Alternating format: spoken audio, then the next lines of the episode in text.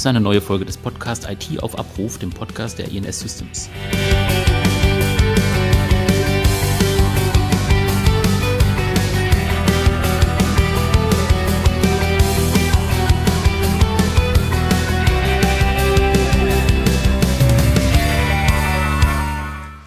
Ja, wir sprechen heute über das Thema gebrauchte Software kaufen. Ist das legal? Ist das rechtskonform? Was ist da möglich? Was gibt es da gerade jetzt auch im digitalen Zeitalter? Wir haben uns dazu ein paar Experten eingeladen. Ähm, mit dabei ist der Christian Penava von der Relicense GmbH. Hallo. Hallo, grüß Sie. Dann ist der Giovanni Serpi dabei von der INS. Hallo, Herr Serpi. Hallo, Herr Braun. Und der Knut Krumnacker ist dabei von der INS. Hallo, Herr Krumnacker. Hallo, Herr Braun. Ich habe es gerade schon kurz gesagt, ähm, es geht um gebrauchte Software. Wir haben uns dafür einen Experten eingeladen, der auch damit jeden Tag zu tun hat. Das ist der Herr Penava. Ähm, Herr Penava, stellen Sie sich einmal kurz vor und auch, was die Relicense so macht. Mhm. Christian Penava ist mein Name, wie Sie schon gesagt haben. Ich bin der Geschäftsführer der Relicense. Relicense ist ein Unternehmen, das sich äh, darauf spezialisiert hat, Softwarelizenzen, die schon mal im Gebrauch waren, quasi aufzukaufen und wieder in den Gebrauch zu bringen. Das ist ein Produkt, das sich nicht abnutzt, das nicht alt wird. Das nicht, also alt wird es im Prinzip schon, aber das nicht kaputt geht. Dementsprechend kann man das sehr, sehr gut wiederverwenden und immense Kosten einsparen. Ähm, jetzt kann man sich das ja äh, im Prinzip von früher noch so vorstellen. Also kenne ich das. Ähm, man hat ja irgendwie mal jetzt Windows zum Beispiel auf einer CD gekauft oder DVD gekauft. Das kann man dann ja auch oder konnte man ja auch bei eBay dann nochmal kaufen. Also so kenne ich das noch. Das ist ja jetzt heute noch mit so einem Code ähm, im Prinzip oder mit einem Key.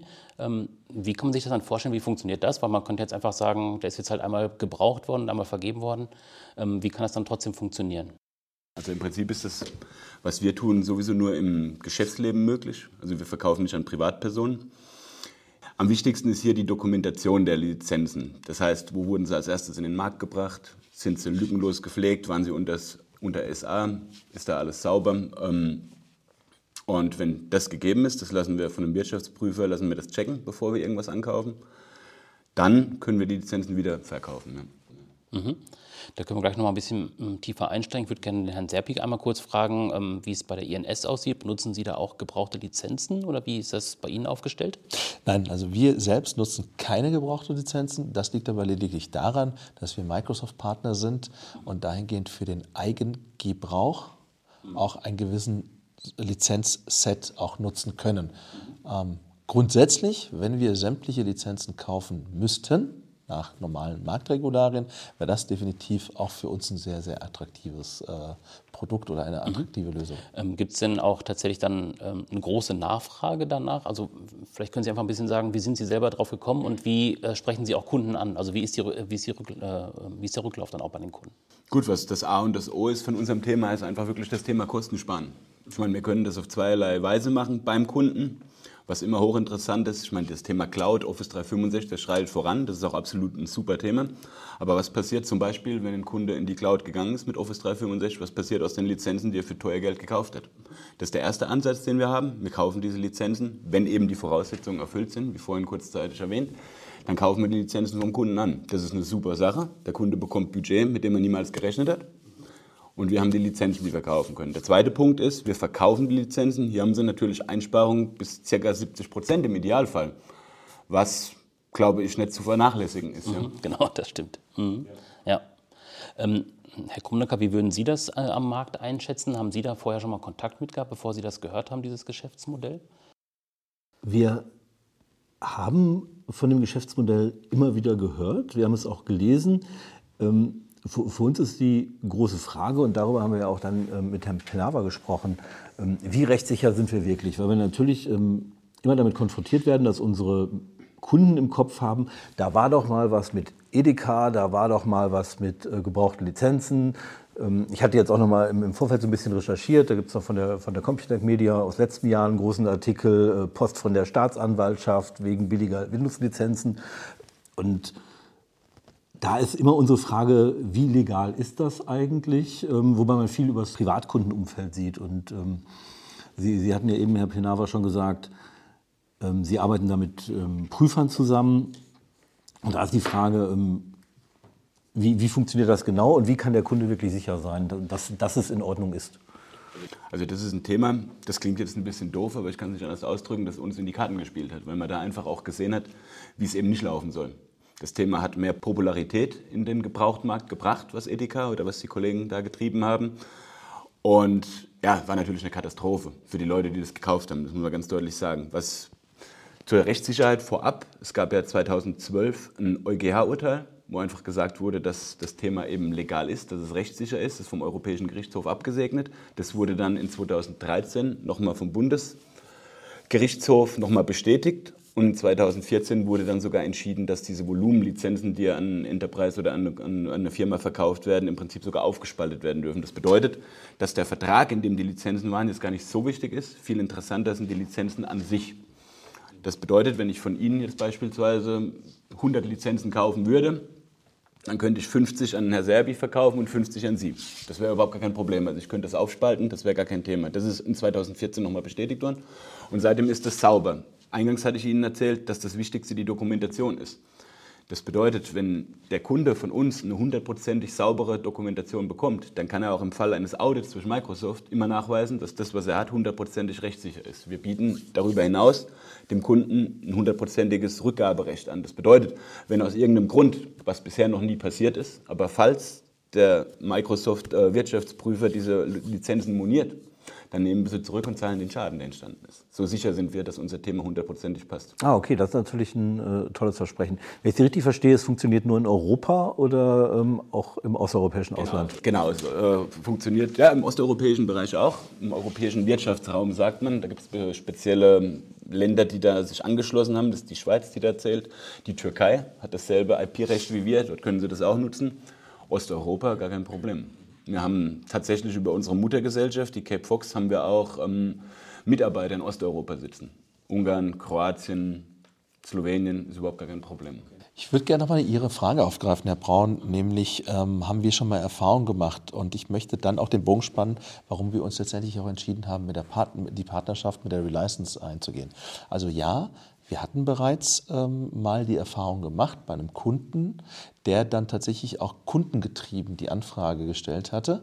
Ähm, es gibt doch da das, das die Geschichte mit dem, mit dem privaten, äh, äh, mit den gebrauchten ähm, Lizenzen.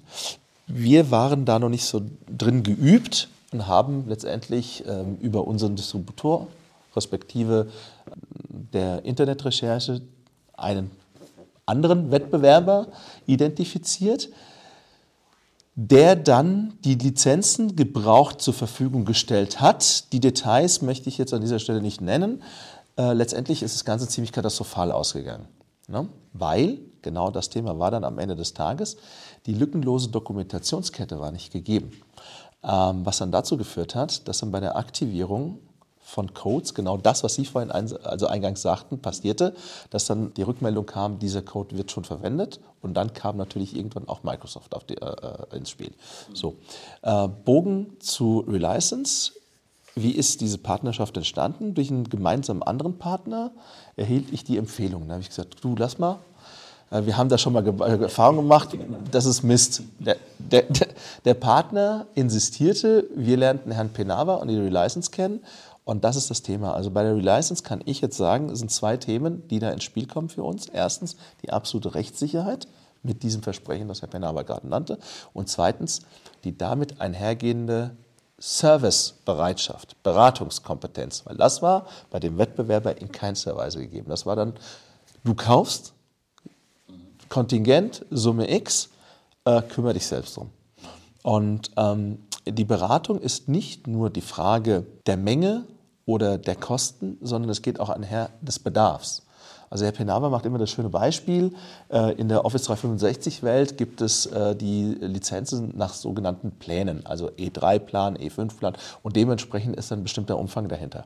Und äh, viele Kunden, weil halt das Lizenzverwaltungsgeschäft mittlerweile so komplex ist und kaum überschaubar ist, machen sich viele Unternehmen das ziemlich einfach und sagen, wir haben x Anzahl an Mitarbeiter, komm, wir bestellen jetzt für jeden denselben Plan, den Lizenzumfang, birgt die Gefahr, dass in den wenigsten äh, Fällen eine Unterlizenzierung im Raum steht, sondern eher eine Überlizenzierung. Sprich, nehmen wir mal die klassische Empfangsassistentin, die vielleicht nur ein bisschen E-Mail, ein bisschen Word, ein bisschen Excel nutzt, die hätte dann einen vollumfänglichen Lizenzumfang mit auch Visio etc. Und jetzt kommt die Relicense ins Spiel und sagt, nein, unsere Kunden werden von uns beraten. Das heißt an der Stelle wirklich Der Bedarf wird ermittelt und dann wird an der Stelle der Kunde äh, unterstützt, dahingehend die richtigen Mengen der, richtigen, der, der entsprechenden Lizenzen zu, zu, äh, zusammenzustellen, um dann auch noch eine optimierte Kosteneinsparung zu erhalten. Und das ist genau der Punkt, wie wir dann an der Stelle den Schulterschluss auch hinbekommen. Genau, das ist ganz wichtig. Also ich, da, da, lege ich auch ganz großen Wert drauf. Es ist nicht nur so, dass wir sagen, okay, brauchen Sie Lizenzen, haben Sie Lizenzen, wir würden gerne was verkaufen oder ankaufen. Das ist nicht der Fall. Was ganz klar im Vordergrund steht, ist auch die Prüfung auf Wirtschaftlichkeit, Darbietung von Lösungen in Outsourcing, hybride Modelle ist das, was der Herr Serpi gerade erklärt hatte.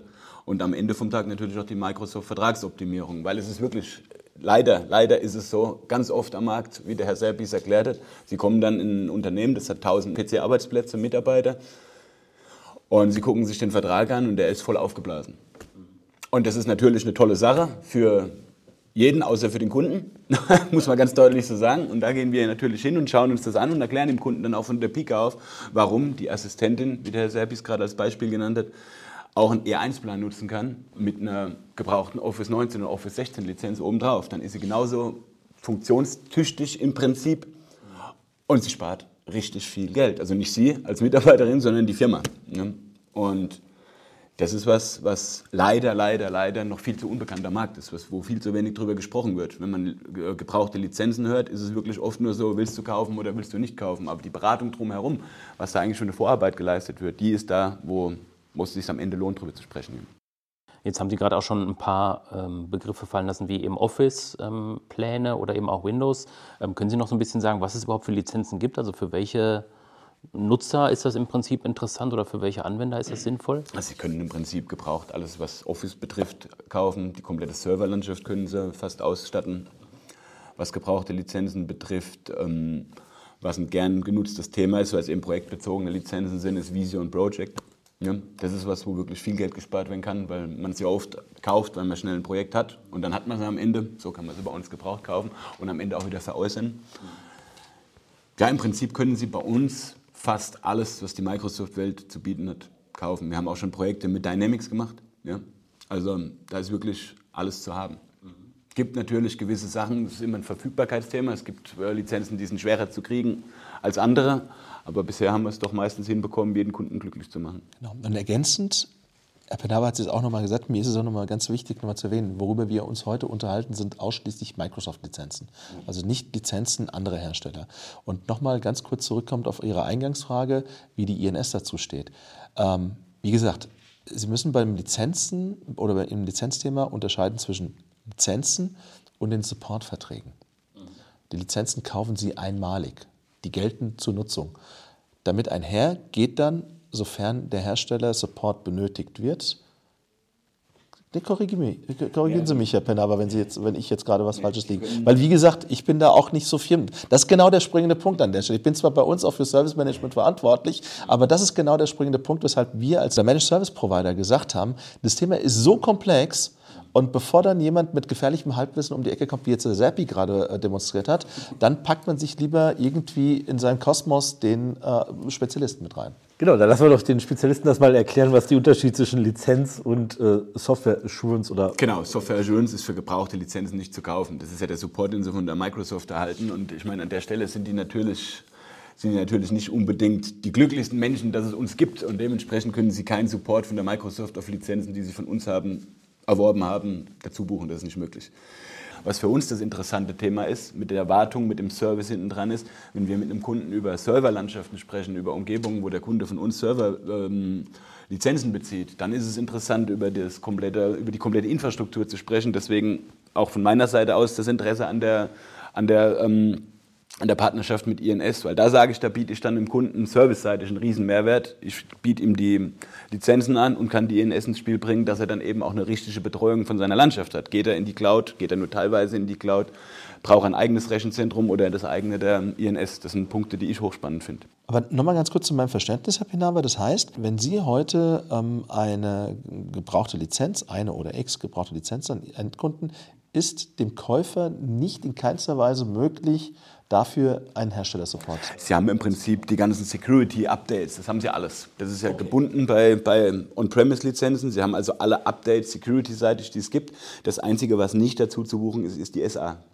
Das ist das Einzige, was nicht funktioniert. Ansonsten die kompletten Features, die Updates, die Security-Updates, die sind alle drin. Das ist ja Support-Ende ist 2025 für 16 und für Office 19 gleichermaßen und die haben sie vollumfänglich. Das heißt, im Worst Case, ich habe mich an den Herstellervorgaben gehalten, ich habe die Installation des Servers auf das entsprechende Betriebssystem durchgeführt, nach Vorgabe, also klick weiter, klick weiter, klick weiter. Der Server funktioniert nicht, ich kann dennoch einen Case aufmachen. Sie würden den dann bei uns aufmachen, da lege ich auch einen großen Wert drauf, dass wir als Verkäufer dem Kunden beiseite stellen und wir machen den Case auf. Absolut, absolut. Also auch da ist es wichtig, wir sind nicht nur derjenige, der Ihnen dann die Lizenz rüberschiebt, sondern wir sind auch für Sie da, wenn irgendwas nicht funktioniert. Sie haben das zum Beispiel oft, dass Lizenzschlüssel, diese Key, äh, MAC-Key oder KMS-Key, dass die erhöht werden müssen, weil aus irgendeinem Grund sind sie aufgebraucht. Dann rufen sie bei uns an, wir kümmern uns. Also das Wichtigste, ich glaube, dass die Kernaussage auch die ist, dass solange das Produkt unter Support steht, durch den Hersteller, also durch Microsoft, auch gewährleistet ist, dass nach wie vor sämtliche Security-Patches, äh, äh, ähm, Hotfixes etc. zur Verfügung stehen und dass man sogar noch jetzt eben durch den, äh, einen Ansprechpartner hat, der im Worst Case auch dann zwischen Endkunde und Microsoft auch vermitteln kann. Also Sie haben exakt das gleiche Produkt. Also wenn Sie vor zig Jahren oder vor letztes Jahr noch beispielsweise das Office 19 on-premise gekauft hätten bei Microsoft oder das heute von mir kaufen, Sie haben da keinen Unterschied. Sie können nur, wie erwähnt, die SA nicht dazu buchen. Ansonsten haben Sie exakt das gleiche Produkt. Sie bekommen von uns, nur dass Sie den Ablauf mal gehört haben, die Nachweispflicht des Lizenznehmers ist das A und das O, das prüfen wir, wenn wir mit dem Kunden das erste Mal sprechen, wenn wir Lizenzen ankaufen. Dann ist natürlich die Offenlegung der Lizenzkette, bevor wir was ankaufen, ganz, ganz wichtig. Das wird von Spezialisten bei uns im Haus geprüft, ist alles da. Wir geben das auch noch weiter an eine Deloitte als Wirtschaftsprüfer, die dann nochmal genau drauf schaut. Von denen bekommen wir auch ein Statement. Ist es gut, ist es nicht gut? Sie haben ganz oft, dass Sie von einem Kunden beispielsweise 5000 Lizenzen angeboten bekommen, weil er sagt, die habe ich jetzt da, die kann ich, die kann ich Ihnen verkaufen. Und durch die Prüfung stellt sich raus, es sind nur 600 zu kaufen, weil nur diese 600 eben 100% nachweisbar sind. Dann kaufen wir auch nur die 600. Ja? Die lückenlose Dokumentation ist das, was ich gerade angesprochen hatte. Dann kriegen wir auch den Microsoft-Vertrag gezeigt, weil wir daraus ja quasi die Lizenzen rauslösen.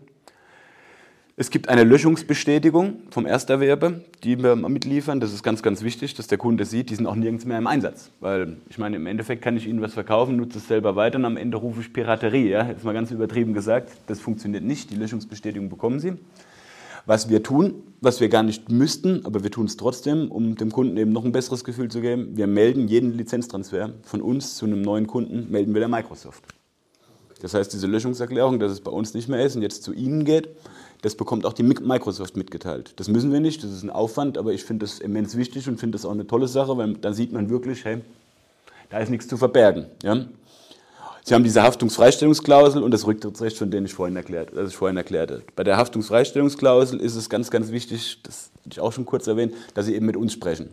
Dass wir am Ende die Möglichkeit haben, mit unseren Anwälten gegen irgendwelche Forderungen vorzugehen, die an den Kunden gerichtet werden, weil es bringt nichts. Wir sind da jeden Tag drin, unsere Anwälte sind darauf spezialisiert, wir wissen, was wir für Fragen stellen müssen und was wir sagen können, wenn es zu einem Fall kommt. Ist, wie gesagt, bisher noch nie passiert, aber falls, ist es ganz wichtig zu uns und dann geht's los. Genau, das hat mir gerade so ein bisschen Sorgen gemacht, wo wir gesagt haben, ja, ja, unsere Anwälte können das, aber wenn das noch nicht vorgekommen ist, dann. Nein, aber wir haben eben Anwälte, die auf IP-Recht ähm, spezialisiert sind. Das meine ich damit. Ich weiß, der weiß, was wir tun und ja, dementsprechend ist es auch so, wenn Sie so eine Klausel geben, ich meine, das kennen Sie selbst, dann wollen Sie es am Ende auch in Ihren Händen haben, was damit gemacht wird. Absolut.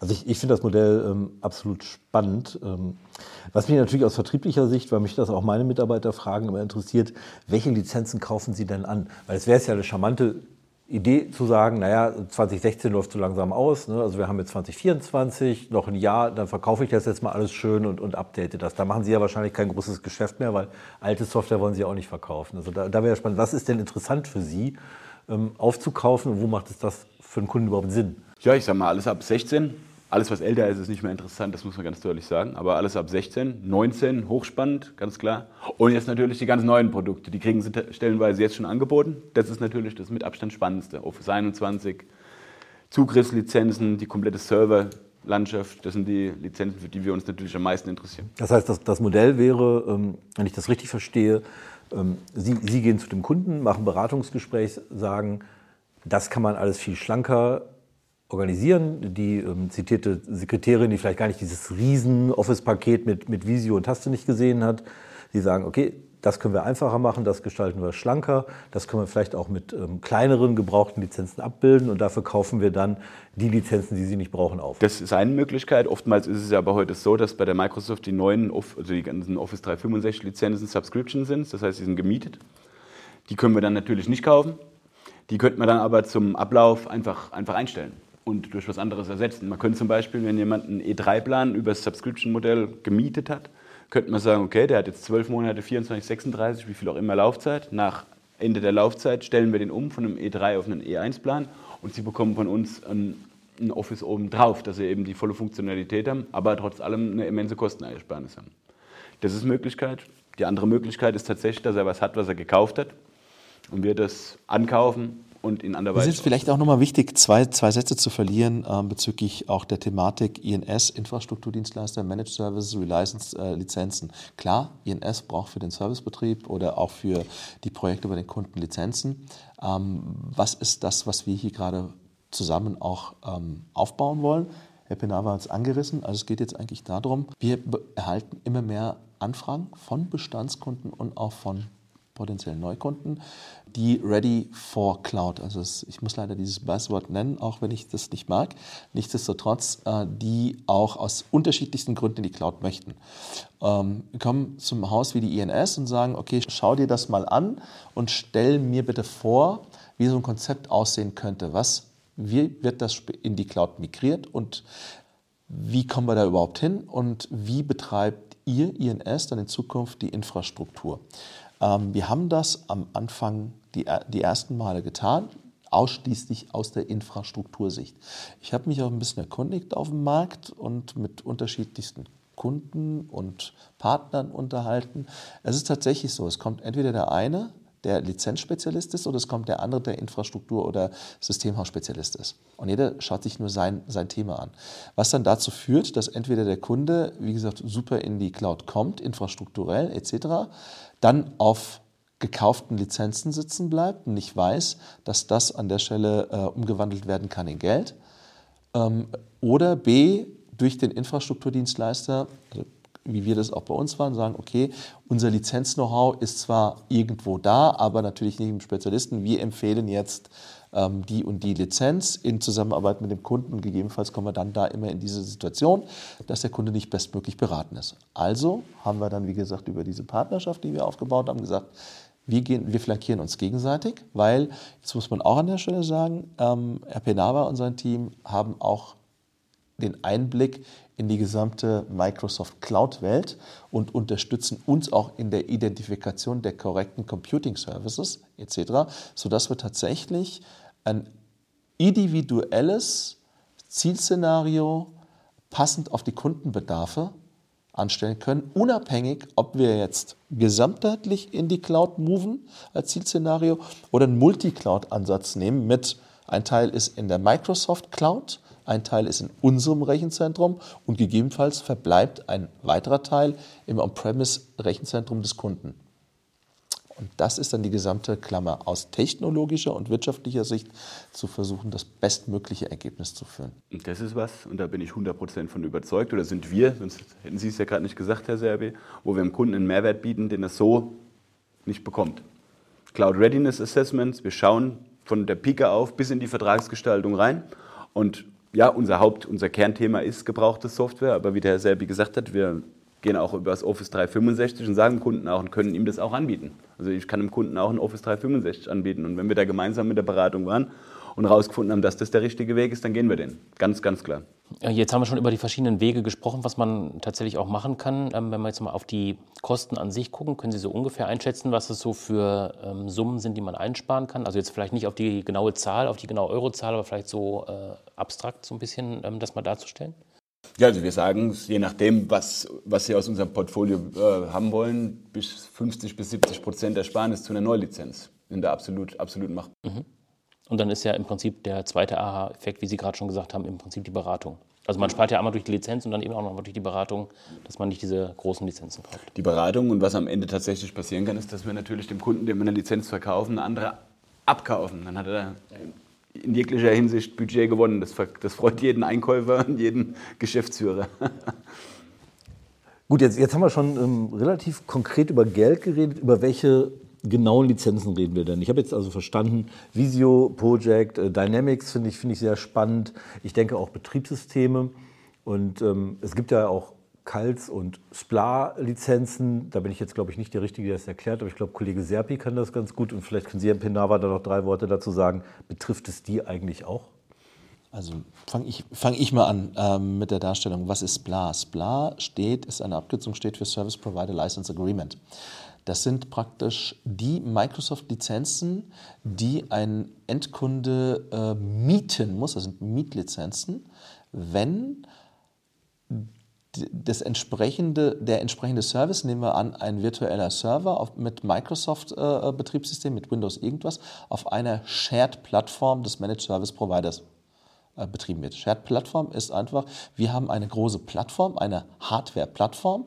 Innerhalb dieser betreiben wir einen Virtualisierungsbetriebssystem, äh, also ein Hypervisor, und darauf laufen diverse Kundenumgebungen. Und die Kundenumgebungen sind lediglich logisch getrennt, aber wie gesagt, unten drunter, der Hypervisor ist eine physikalische oder mehrere physikalische Server und da oben drauf laufen unterschiedliche VMs. Und da sagt Microsoft ganz klar, wenn eine solche äh, äh Umgebung vorhanden ist, musst du zwingend, da gibt es überhaupt nicht kein Vertun, solche SPLA-Lizenzen nehmen. Und das sind diese Mietlizenzen, die dann im Service praktisch durch den Managed Service Provider zur Verfügung gestellt werden und auf den Kunden gemünzt werden.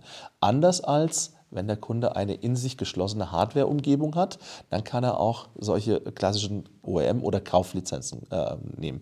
Kurzer Ausblick, aus dem SPLA wird jetzt demnächst äh, offiziell nur noch das CSP, ähm, Cloud Service Provider Programm. Ist aber am Ende des Tages das Gleiche. Also das heißt, da müssen Sie mieten. Also um, um das zu verstehen, eine, ähm, ich sag mal, Multikundenumgebung, die virtualisiert ist, da brauche ich SPLA-Lizenzen und ansonsten ähm, habe ich CAL-Lizenzen. Nee, sind dann on top zu dem SPLA die sogenannten äh, Zugriffsberechtigungslizenzen. Äh, das heißt, wenn ich einen virtuellen, einen virtuellen Server habe, ähm, ist es so, dass dann lizenziert wird einmal über den SPLA-Lizenz, der Server, und dann die Zugriffslizenzen, die den eben sich bemisst an, anhand der Mitarbeiter, also der User, des Endkunden, die eben auf diesen Server aus welchen Gründen auch immer zugreifen. Applikationsservice, äh, File-Service. Bestes Beispiel wäre ein File-Service. Da greift so ziemlich jeder drauf zu. Also muss dann doppelt lizenziert werden. Einmal das Betriebssystem des Servers plus die Anzahl der Mitarbeiter, der Benutzer äh, für die Zugriffslizenzen. Das sind die sogenannten CALs. Ich bin jetzt aber leider überfragt, was CALs ausgesprochen, äh, wofür das steht. Ich habe das nicht im Kopf mehr. Gut, wir müssen ja auch Lücken haben. Und das kann ich jetzt alles dem Herrn Penava äh, verkaufen. Also CAL bedeutet Client Access License. Das gibt es in zwei verschiedenen Varianten. Einmal eben auf der User-Basis und einmal auf der, auf der Device-Basis. Das kann man beides anbieten, auch über gebrauchte äh, Lizenzen. Ihre Eingangsfrage war, was unser genaues Portfolio ist. Wir haben das unterteilt in Anwendungsbereiche. Da gehört Office dazu, sowohl Standard als auch Professional Plus, Visio, sowohl Standard als auch Professional Plus, Project ebenso. Dann haben wir die Betriebssysteme. Hier ist Windows 10 das, was wir anbieten. Allerdings hier ist ganz, ganz wichtig, nur als Upgrade-Lizenz, keine vollständige OEM-Lizenz. Es ist nur eine Upgrade-Lizenz. Das ist ganz wichtig, weil da gab es oft Irritationen, dass Kunden gedacht haben, sie können das einfach auf einem nackten PC quasi installieren. Das ist nicht möglich. Die CALs, über die wir gerade gesprochen haben, haben wir in jeder, in jeder Form, ob das jetzt eine Remote Desktop Service CAL ist oder eine Windows Server Data Center CAL, das können wir alles anbieten. Und dann am Ende die Serverlandschaften, Windows Server Standard, Exchange Server, SQL Server, alles, was Sie sich vorstellen können. Und SPLA funktioniert nicht. Mit SPLA hatten wir nie irgendwas zu tun, das war nie unser Thema. Allerdings, wie der Herr Serpi gesagt hat, dass es jetzt in Richtung CSP geht, wird es für uns auch ein offeneres Thema. CSP können wir auch anbieten. Also gegebenenfalls vielleicht nochmal für den, denjenigen, den es interessiert, der Unterschied zwischen SPLA und, und den anderen, äh, den On-Premise-Lizenzen, ist halt einfach Kauf und Miete. Hier wird rechtlich unterschieden zwischen Kauf und Miete und den damit einhergehenden Eigentumsübergang, ob der jetzt stattfindet oder nicht. Und das war auch zentrales Thema äh, für die Urteilsbegründung durch das EuGH. Dass wir gesagt haben, bei den Kauflizenzen geht das Eigentum gemäß Deutschland BGB über. Und da kann ja der Hersteller nicht sagen, nee, du, also Käufer darf dann äh, eine erworbene Sache nicht weiterverkaufen. Und deswegen ist aktuell das Thema SPLA auch aus diesem Fokus raus, weil da ist weiterhin Microsoft ganz klar der Eigentümer. Jetzt haben wir eine Menge über Lizenzen gelernt und ich hoffe, wir haben nicht zu viele Hörer verloren, aber die, die wir nicht verloren haben, haben auf jeden Fall jetzt eine Menge über Lizenzen, SPLA, Kaufen und Mieten gelernt und dass wir sehr viel an Herrn Penava verkaufen können. Ich habe noch eine private Frage zum Schluss. Da möchte ich auch ein bisschen sicher gehen, dass der Herr Krumnacker nicht bei Ihnen einkauft. Sie verkaufen keine Corel-Lizenzen, oder? Machen wir nicht. Ah, Glück gehabt. Ich äh, drohe Herrn äh, Braun immer damit, äh, wenn er sich wieder über irgendwelche Formate bei mir beschwert, dass er demnächst die Dateien in einem alten Corel 5 Format von mir CDR bekommt.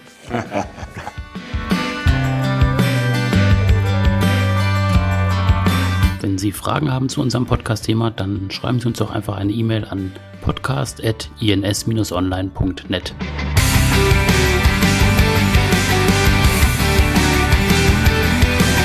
Und wenn Sie auf dem Laufenden bleiben möchten in Sachen IT-Themen, dann abonnieren Sie einfach diesen Podcast auf allen gängigen Plattformen, die Sie so kennen, oder natürlich auch auf der Webseite ins-online.net.